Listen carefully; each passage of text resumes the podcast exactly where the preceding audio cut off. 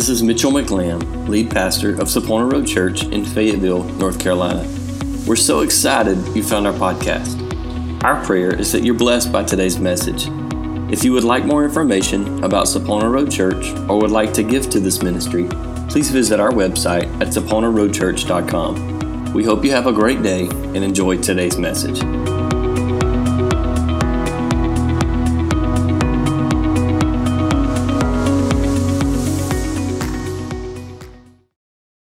Like I said, this is week number two. I told you last week that I wanted to start a two part series uh, of In Person, is what we've titled it Encounters with Jesus. And this is taking place after the death and resurrection of Jesus.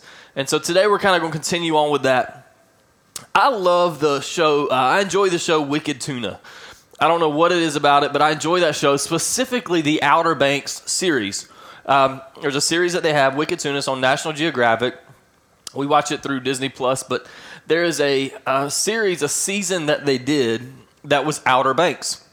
It's filmed off of the coast of North Carolina on the Outer Banks of North Carolina. And it's interesting to me to watch these guys. Um, they're fishing for their livelihood. And one thing that they face specifically with the Outer Banks is there's what they call the bar. Every day when they go out to fish and then they come back in, they have to cross the bar. It's extremely risky. The conditions have to be almost perfect. They have to know exactly what's going on. In order for them to cross over the bar, thousands of boats and ships have sank trying to cross the bar right off the shore of North Carolina uh, off the Outer Banks. They've sank crossing over this area, and these guys are risking everything they have to go and to catch a bluefin tuna for their livelihood. Now you got to understand the bluefin tuna is worth anywhere from what these guys are catching are worth anywhere from three to four thousand dollars on up to sometimes twelve, fifteen thousand dollars, depending on the size and the quality of the fish. But they're risking their boat, they're risking their equipment, they're risking their lives to cross over the bar in order to go fishing. And so I just want to kind of um, look at a couple thoughts today. I'm actually going to be reading out of the Gospel of John, chapter 21, and maybe we'll tie all this back together with the wicked tuna. You want to turn to John chapter 21. I'm reading out of the New American Standard Bible. I'm going to begin reading in verse 1. He says, After these things, Jesus manifested himself again to the disciples at the Sea of Tiberias. Sea of Tiberias is just another name for the Sea of Galilee, same place. And he manifested himself in this way.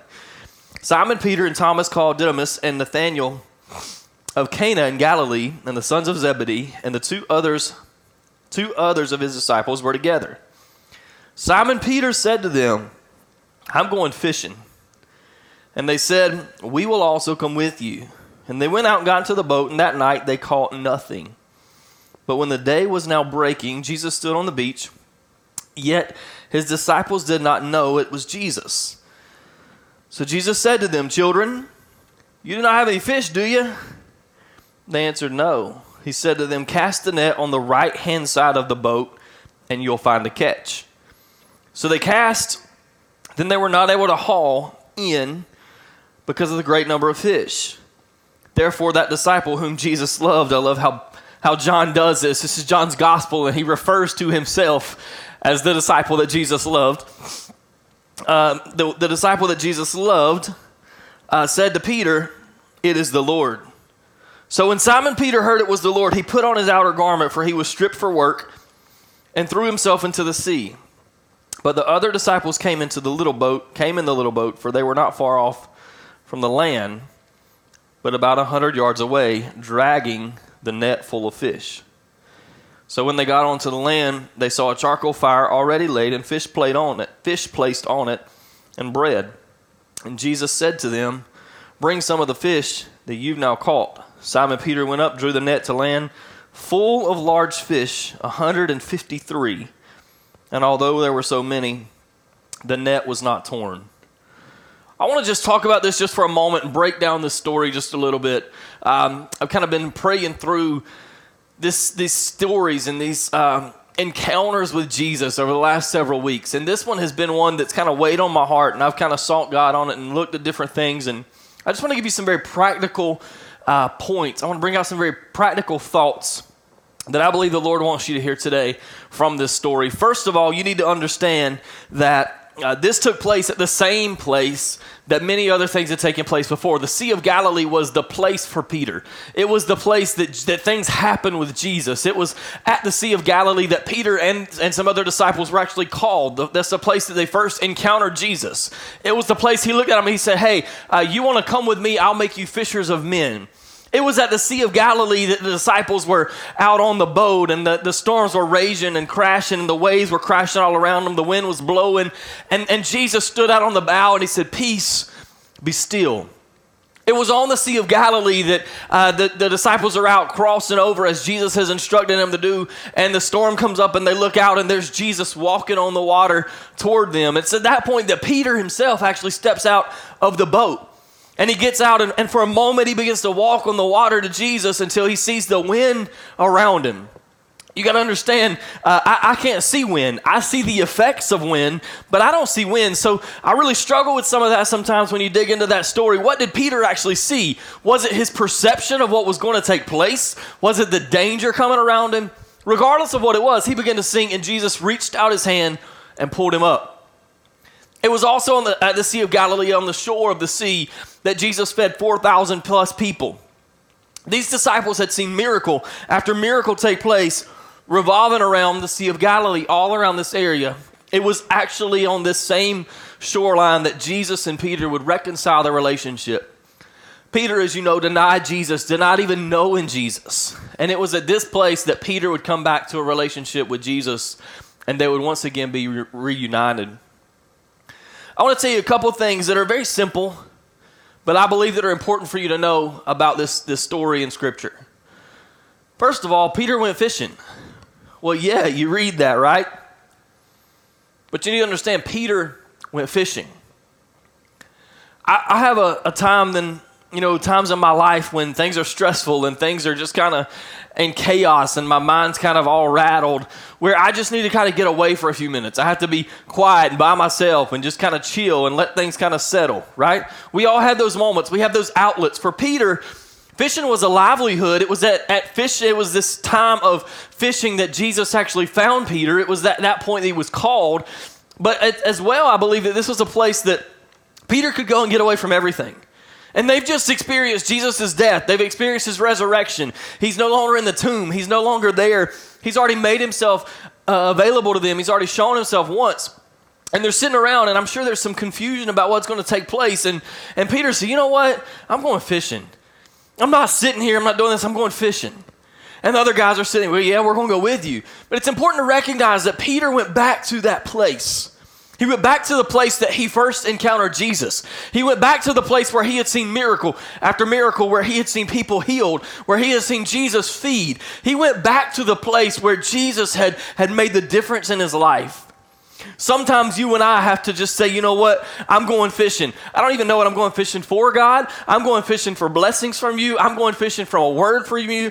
I'm going fishing for, a, for an anointing from you. Whatever it is, I'm going fishing and I'm going back to the place where you've met me over and over and over again. It was interesting that uh, this was the place of experience, the place of blessing, the place of miracle, and even the place of memories that Peter went back to. Number one, Peter went fishing. Number two, on his own, Peter caught nothing.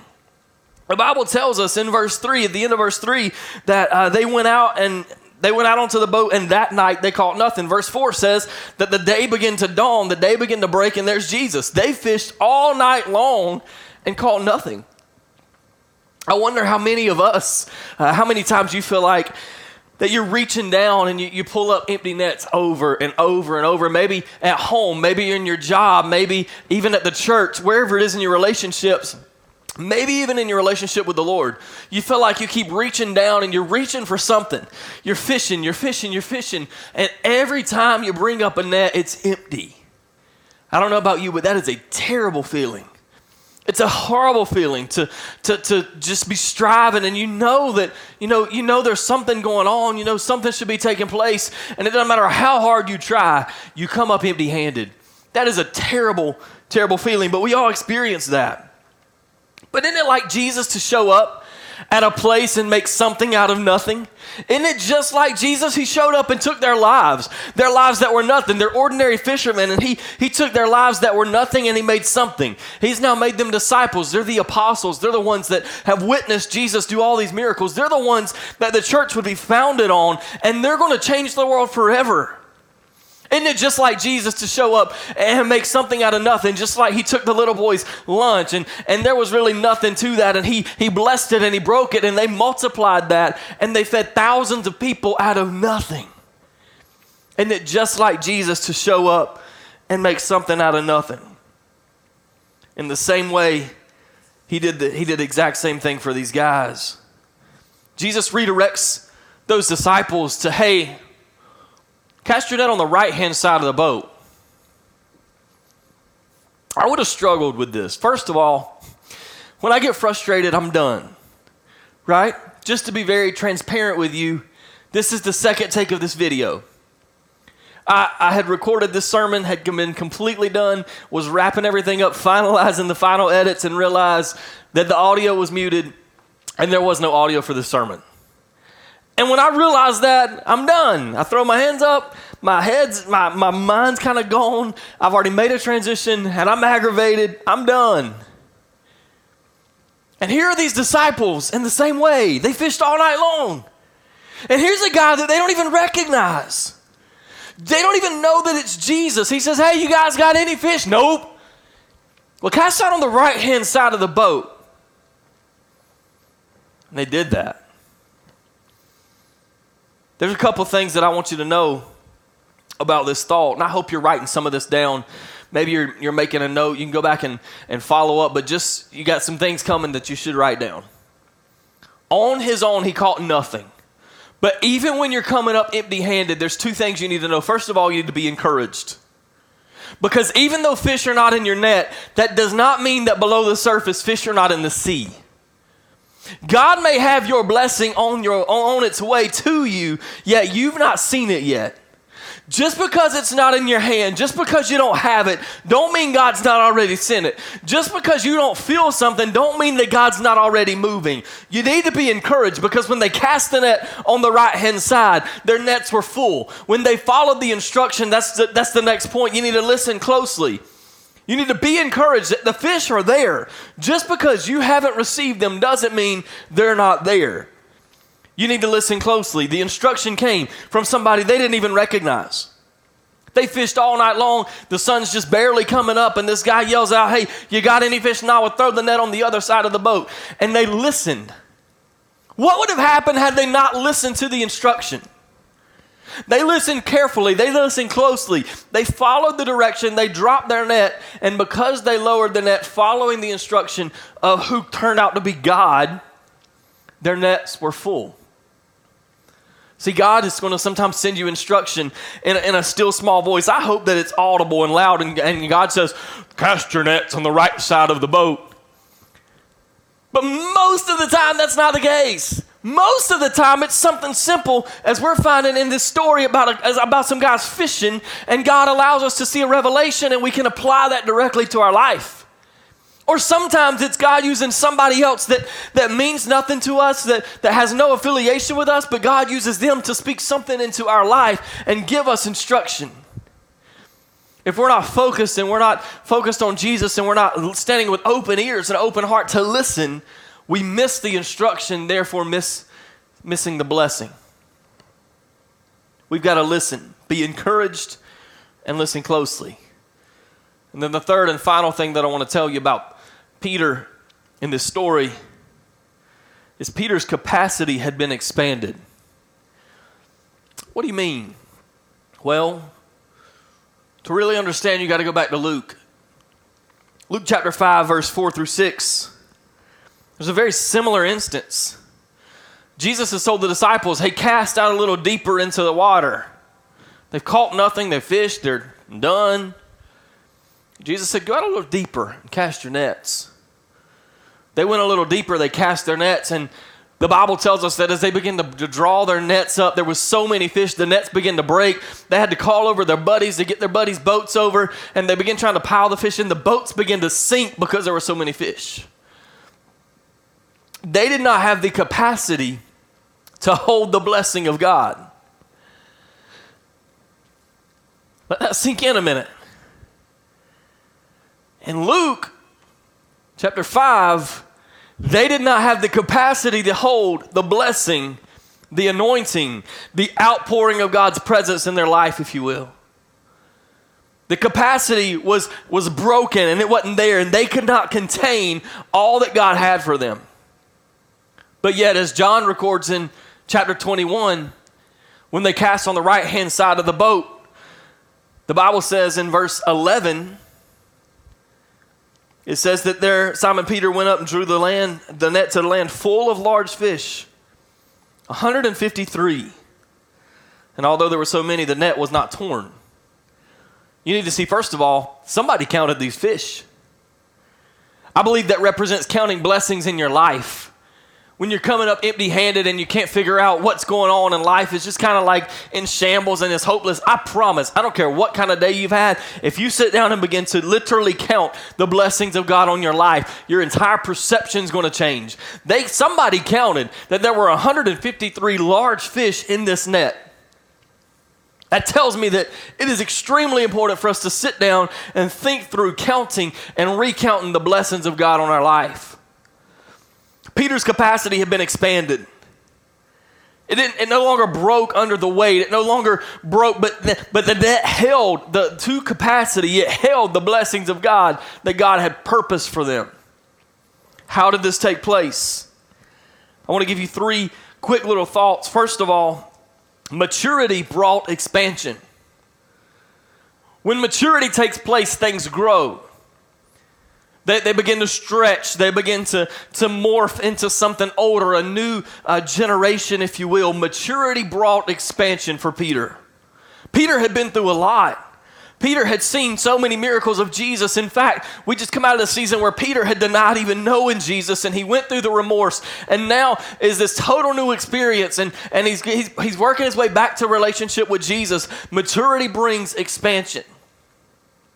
Not only does maturity bring expansion, but trials bring strength. Peter had been through some stuff. He had, he, he had put himself through some stuff. He had been through some stuff in his relationship with Jesus. He had watched the trials take place and, and the killing of Jesus, the crucifixion. He had watched Jesus go through the suffering. The trial that Peter went through brought strength. These trials that we walk through every day in your life make you stronger. They can either break you or they're going to make you stronger. Peter, at this point, his capacity had been expanded. He could now hold more of God's fullness in his life because his trials had brought him strength. Not only did the maturity bring expansion and the trials bring strength, but his relationship brought trust. His relationship brought trust. He had had a real relationship with Jesus. There had been a real encounter. He had walked with him, talked with him, been with him daily, and there had been a trust factor built between Peter and Jesus. Now, Peter broke that trust and he messed up when he denied knowing Jesus, but we see later the reconciliation take place. And you know that it's Peter that Jesus chose to begin building the church of Christ. Relationship brought trust this whole capacity expansion allowed these disciples to receive what God had for them. It's interesting to me that we see, though, Peter, his response is pretty incredible. Because in verse 6, they've cast the net, they've, they've caught the fish, they can't haul them in. In verse 7, the disciple whom Jesus loved said to Peter, It is the Lord. As soon as Peter realized where these blessings came from, he put on his clothes, he presented himself before Jesus, and he jumped in that water and he made the 100 yard dash swim to Jesus. He pursued Jesus. He didn't care what was going on around him. He didn't care what it was going to take. He threw his clothes on. He dove in head first and he pursued Jesus to give him. That. He pursued that relationship recognizing that the blessings had come from Jesus himself. So, how does this all apply to us? Well, first of all, there's risk involved. Just like the guys on Wicked Tuna have to cross over the bar, you and I have to get to a place where we're willing to put ourselves to the side and focus on the Lord. You've got to go fishing. In order to catch those fish that bring in those men livelihood, they got to go fishing. In order to receive the blessing and the fullness of God on our life, in order to get back to the place where He found us, the place where we've witnessed miracle after miracle after miracle take place, we've got to go fishing recognizing you and I are going to catch nothing on our own. We're bringing up life empty handed. We're, we're, we're dragging, we're, we're pulling for straws, if you will, and there's nothing taking place. You've got to recognize, you've got to be encouraged, and you've got to listen closely. There's fish in the sea. But they're waiting on God's instruction for you and me so that we can properly bring them in. There's blessings that are on their way to your life. Healing is coming in our life. We're seeing financial blessings take place in our lives, but they're coming at God's direction. And we've got to keep our eyes and our ears open as to how we follow instruction. Buried in the Word of God, seeking God every way we possibly can, recognizing that it's going to be an unconventional way that He gives us instruction. And then you and I need our capacity expanded. We need to be able to hold the anointing of God that He wants to pour out on our life. See, greater responsibility in the kingdom of God requires greater anointing. But in order to receive the anointing to fulfill the responsibility, we've got to have capacity. I can only contain the presence of God in my life that my capacity will allow. More times than not, it's my mind that restricts the capacity. Maybe it's my heart and my heart's not in the place it should be, and it's restricting the capacity of the fullness of God and God's presence working in my life. Maturity brings expansion. Trials strengthen who I am, and my relationship with Him brings trust. God's seeking something from you and I today, and He's wanting us to go fishing. Maybe you're watching this and you've never accepted Christ into your life. Maybe maybe you've fallen away from a relationship with Him and your capacity is pretty small because that relationship isn't tied together and there is no trust. You don't trust God with your life. Maybe you've never had the encounter. Maybe God's never, uh, you've never met with God and God's never shown Himself to you. I want to encourage you today. Today could be the day for you to do that. I'm going to pray a prayer in a moment, and I just want you to repeat the prayer after me and pray it in your own way. The Bible tells us that if I confess with my mouth that Jesus is Lord, and believe in my heart that God raised him from the dead so that I could be free, I can be saved. I can't earn his salvation. I can't work for his salvation. All I simply do is confess with my mouth and believe in my heart, and I can be saved. And I'll lead you in that today, and then I'm going to pray for everybody. If you would, let's pray this prayer together. Jesus, I recognize I'm a sinner in need of a Savior. I confess with my mouth that you're Lord, and I believe in my heart that God raised you from the dead so that I could be free and that I could live. I'm nobody without you. I need you in my life. Thank you for giving your life for me. Now I give you mine. Come into my life, change me, cleanse me, forgive me as I live my life for you. In the name of Jesus, amen. If you prayed that prayer and you meant it, life has changed. Life can be different.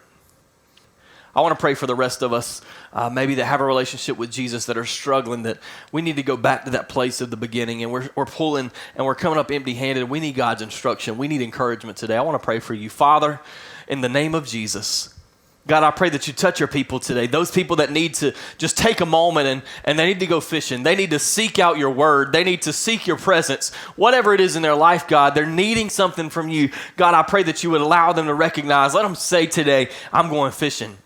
Let them go to that place. Let them walk through the memories. Let them walk through the experiences that they've had with you. Let them walk through the miracles that they experienced with you, God.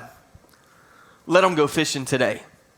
God, I pray that those that are, are trying it on their own, those that are seeking ways to, to pull up blessings in their life, God, those that are, that are reaching for straws, God, there's nothing left there.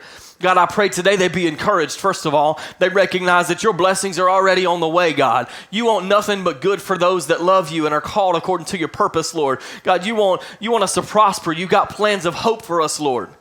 God, I pray we be encouraged today to recognize that just because we can't see above the surface, don't mean that blessings aren't below the surface. God, I pray we also would listen carefully for your instruction. God, we dive into your word. We, we stay in this relationship with you, God. We communicate with you, Lord, and we listen to people that you're using to speak into our life.